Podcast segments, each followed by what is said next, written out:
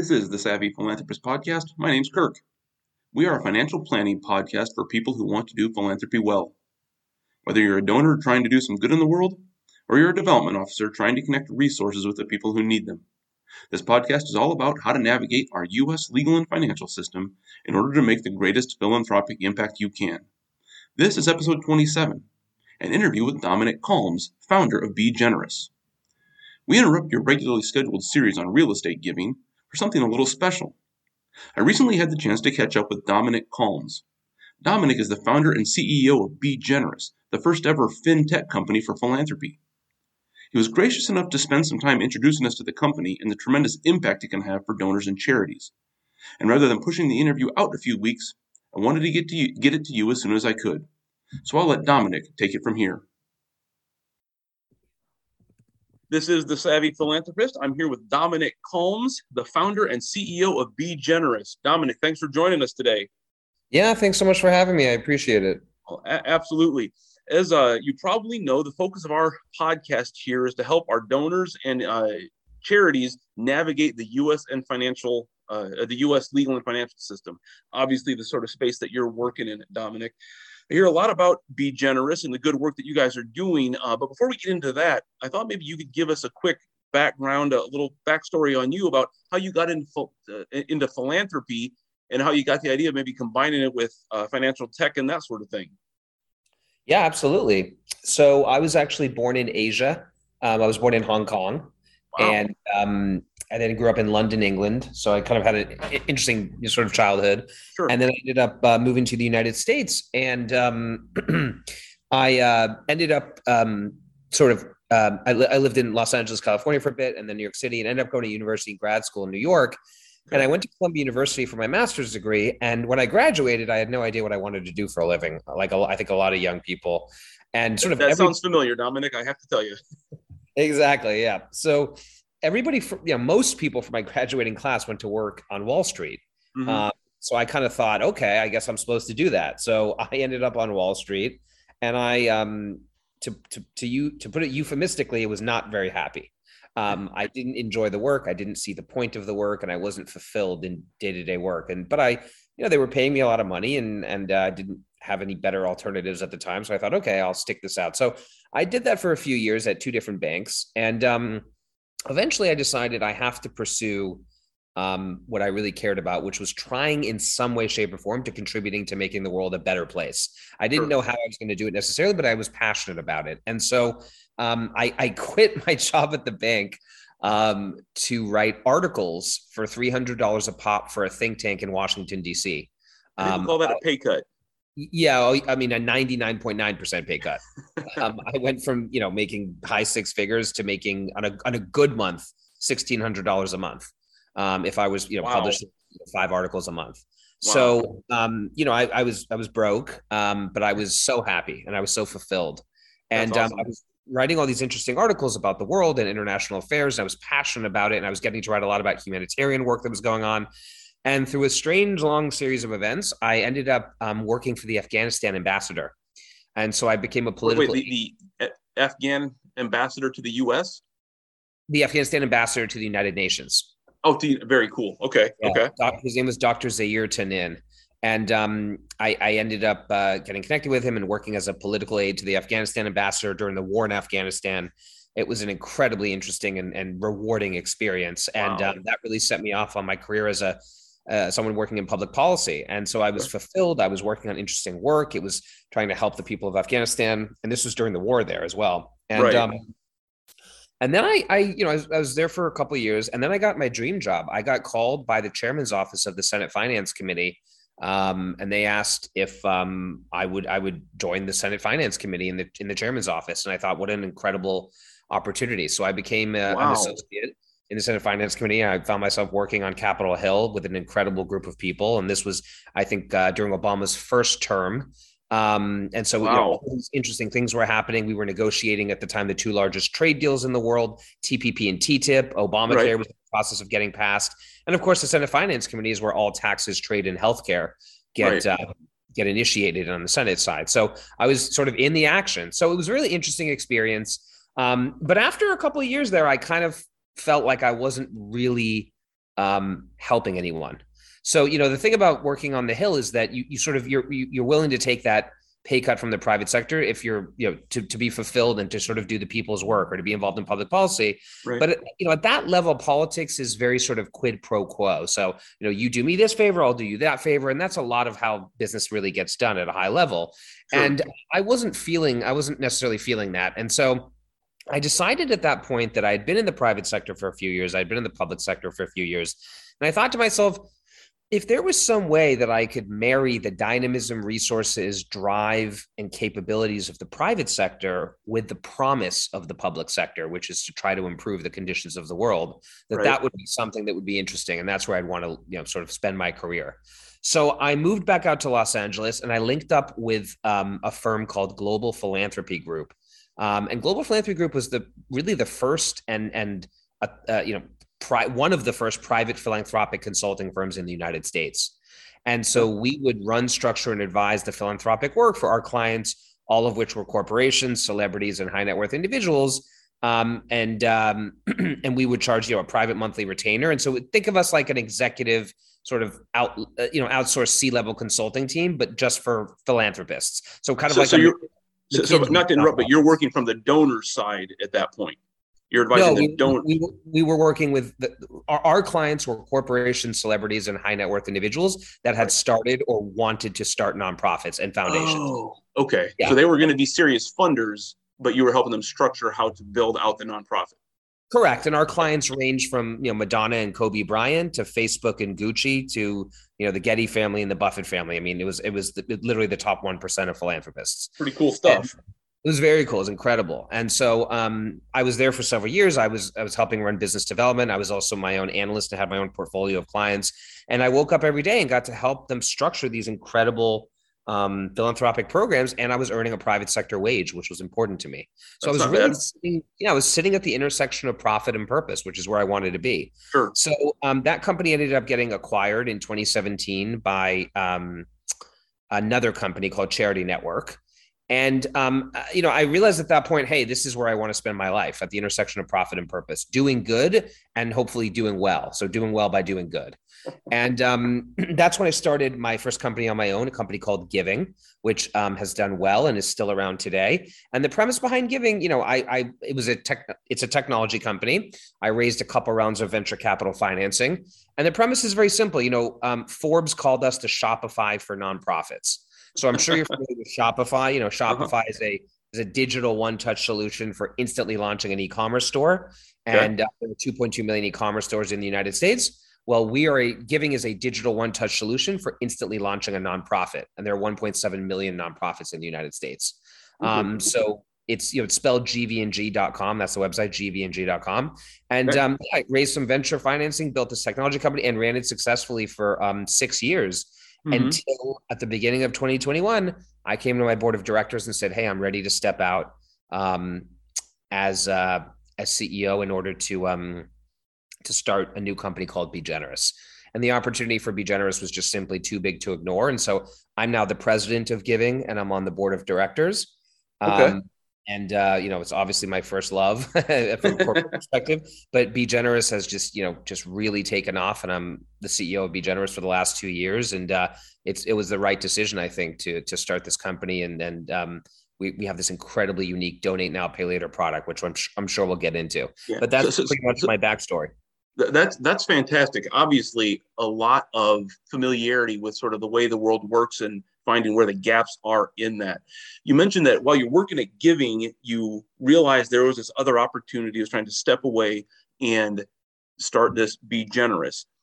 What was the gap that you saw that you said, you know what, I think I can fill this gap. So I'm going to step away from Giving and do this new thing. What was the problem you thought you could solve? Yeah. So, I mean, are you familiar with buy now, pay later companies like Klarna, Affirm, PayPal, Afterpay? Have you heard of any of these types of companies? Sure. Yeah. No, absolutely. Yeah. So, I mean, the buy now, pay later space sprung up around 10 years ago. It's been incredibly successful. Today, 1 out of every 5 online purchases are done using a buy now, pay later loan. That's crazy. I mean, it's just incredible, right? I mean, you're talking about 20% of all e-commerce is done using buy now, pay later loans. Wow. The CFPB put out a report, this Consumer Financial Protection Bureau, said that about 60% of Americans have used a buy now, pay later loan, which is, you know, you're talking about almost 2/3 of the country. And there's over $100 billion of buy now, pay later loans outstanding. So, I mean, it's just incredibly successful, particularly with younger consumers. So and those loans are interest bearing, right? The consumer pays the interest on those. Many of them are interest bearing. Right. That's correct. Okay.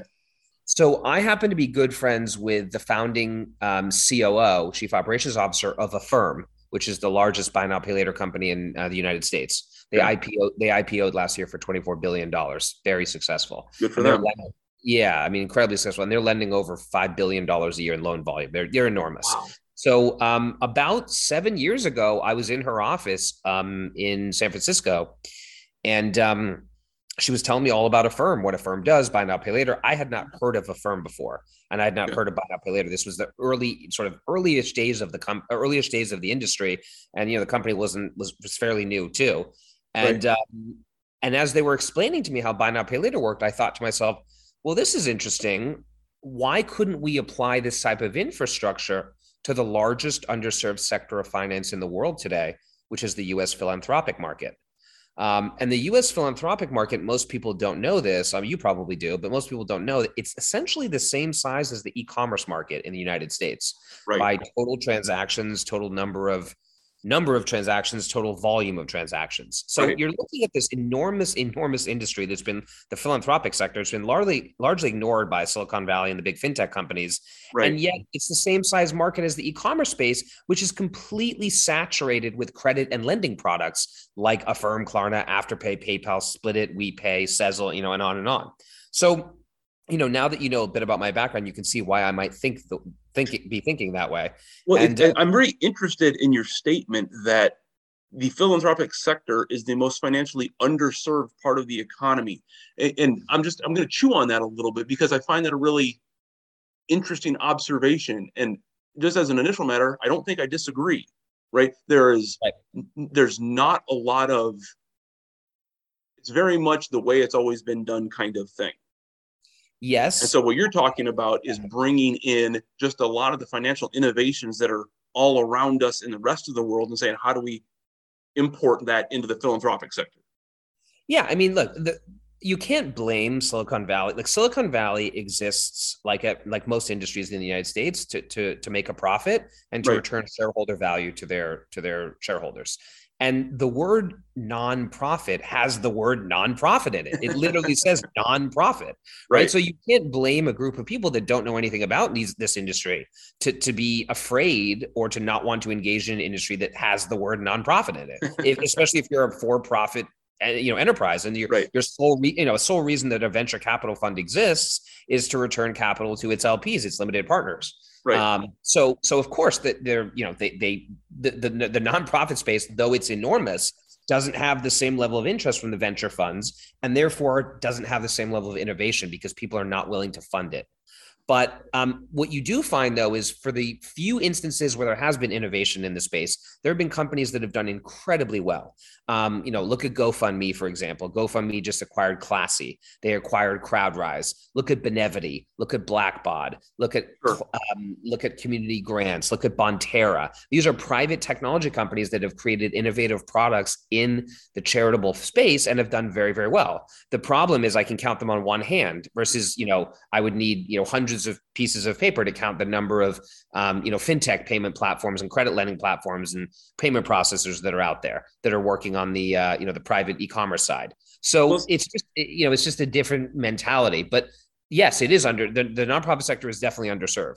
Well, that is a great segue to a private company that is trying to import some FinTech into philanthropy, namely B Generous. That's one of the companies that you can list on that one hand. Maybe you can give us the quick version of the basic business model. What does Be Generous provide? How does it serve donors and institutions in the nonprofit space? Yeah, so Be Generous has created the first ever philanthropic credit product, which instead of allowing somebody to buy now, pay later, allows somebody to donate now and pay later. So using our product, a donor can make a charitable contribution to a nonprofit. The nonprofit receives their donation upfront right away. The donor receives their full tax deduction for the full amount right away, but the donor doesn't pay any money out of pocket today. And instead, the donor pays the donation over 3 months, 6 months, or 9 months completely for free. There's no interest payments, there's no transaction fees, there's no hidden fees, and there's no late fees. So at the end of the transaction, the nonprofit has the full donation upfront in a lump sum. The donor has the full tax deduction right away, but the donor hasn't spent any money out of pocket, and they simply take the principal of the donation and pay it off over time. And what this results in is significantly larger donations to the nonprofit, because obviously it's much less onerous on your bank account when you're, you know, $200 in a one-time hit versus $200 paid over 10 months is only $20 a month. So people donate a lot more. The nonprofits get the liquidity that they need. And also, if a donor were to stop paying when they're on their plan, the nonprofit is insulated against any risk, because we do not obviously claw back the money. We simply write it off as a loss. So the nonprofit not only gets all the money up front, they keep all the money up front. And this product is completely free for donors. There's no cost for a donor to use this product. All right, so let me pause there and just, I don't want to get over technical here, but I'm a lawyer by training. So just a couple quick questions. You say that the donor gets the tax deduction right out of the gate. Is that because they are entering into essentially a loan agreement with you, such that they're borrowing money from you, giving it to the charity, taking the tax deduction, and then paying you back over time? Is that the basic structure? That's the basic structure. We, in order to do this, we raised a $10 million venture capital round, and we raised a credit facility, a revolving credit facility that allows us to lend over $100 million over the next 3 years. It's from our banking partner, Drake Bank. And you're entering into essentially a loan agreement with Drake Bank on a no interest, no fee basis. So it's literally at no cost to the donor. And so I think what I hear you saying is that you're really addressing a lot of the risks to the institutions in this model. What I mean is those write-offs have historically been to the charity, because when people don't pay pledges, the charity has to write them off and they never see that gift. Right. What you're saying is the charity gets the full gift right out of the gate, and then any management of those losses is between you and the donors. That's right. And that's one of the benefits for sure. I mean, the three core benefits of this product are what you just stated, which is you're guaranteeing the nonprofit all the money up front, right? So you're solving their liquidity problem because you're guaranteeing money in their account now. Two, you're insulating them against any loss, right? Which is what you're talking about. And three, you get much larger donations because people are able to pay over time. So just the average donation values are significantly larger. Well, so let's go from the donor side to the institution side. I'm going to guess that this is a subscription service to the institutions, or how do you work with them? No, there's no fixed costs for the nonprofit in our current model. So currently we do not charge any integration fees or subscription fees at all. Yeah, we only make money on a transaction basis. So much like GoFundMe or Classy or pretty much any of the major fundraising platforms out there. When a donation is made to the nonprofit, a small percentage of that donation is paid to us as a transaction fee. Terrific. And you provide all of the tech, right? What I mean is you give them the button on their website and handle all the back. Within 3 hours of signing up, you can get a donate now, pay later button live on your website. Well, that's pretty handy. Yeah, it's very cool. Well, so really you make this as easy as it can be. I think that's fair to say.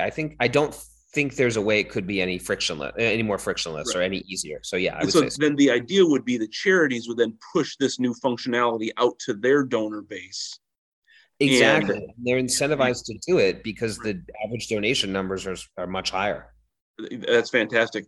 I'm really interested to learn about this company because I actually know, you might guess, quite a few nonprofits that struggle with this, and trying to get caught up on tech is something that they know they need to do. I, for one, will certainly be sending a link around to some folks I know to see how they can benefit from this. I think in some of our previous conversations, you mentioned the company's really been growing. You said it's 2 years old. What's that growth pattern been looking like so far? Yeah, so I started the company 2 years ago, but it took, in order to raise the credit facility, raise the venture capital round, build the company, build the technology, get licensed as a loan servicer and a loan broker in 49 states, all that stuff, right? Incredibly complex, incredibly expensive, incredibly time consuming. So we launched the product in the market a couple of months ago. Wow. Yeah, very new. I didn't realize it was quite that fresh. Mm-hmm. Yeah, it live in the market a couple months ago. And we have just been growing like incredibly fast. I mean, we're signing up, you know, originally our sales cycle was, we were told our sales cycle would be sort of 2 to 3 months, right. Just sort of early stage B2B sales cycle. Currently, we're signing up a nonprofit every 1.9 days. So it's essentially every other day we're signing up a nonprofit. In fact, this week, we've signed up multiple nonprofits every day. So we're going to hit our 100th client probably within our first quarter in the market, which is pretty wild. And importantly, wow. We've actually now signed a few clients that are over $100 million in annual donation volume.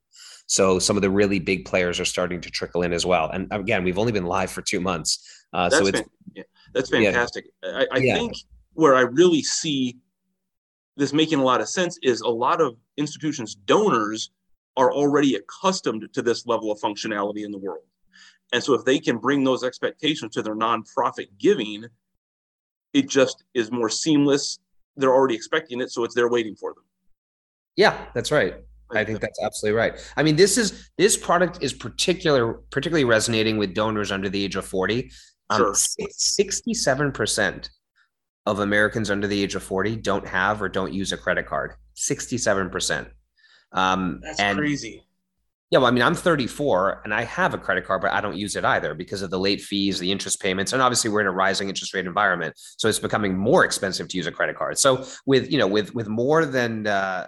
just slightly more than 2/3 of people under the age of 40 not having or not using a credit card, you have to think, how do you incentivize donors to give what they want to give, not what they're necessarily historically been constrained to give, particularly if they're not willing to use a credit card, which is going to charge them interest rates. So this is a free credit product for the donor that allows people to give what they want to give and not feel constrained by necessarily what's right in front of them in their debit, in their bank account right then and there.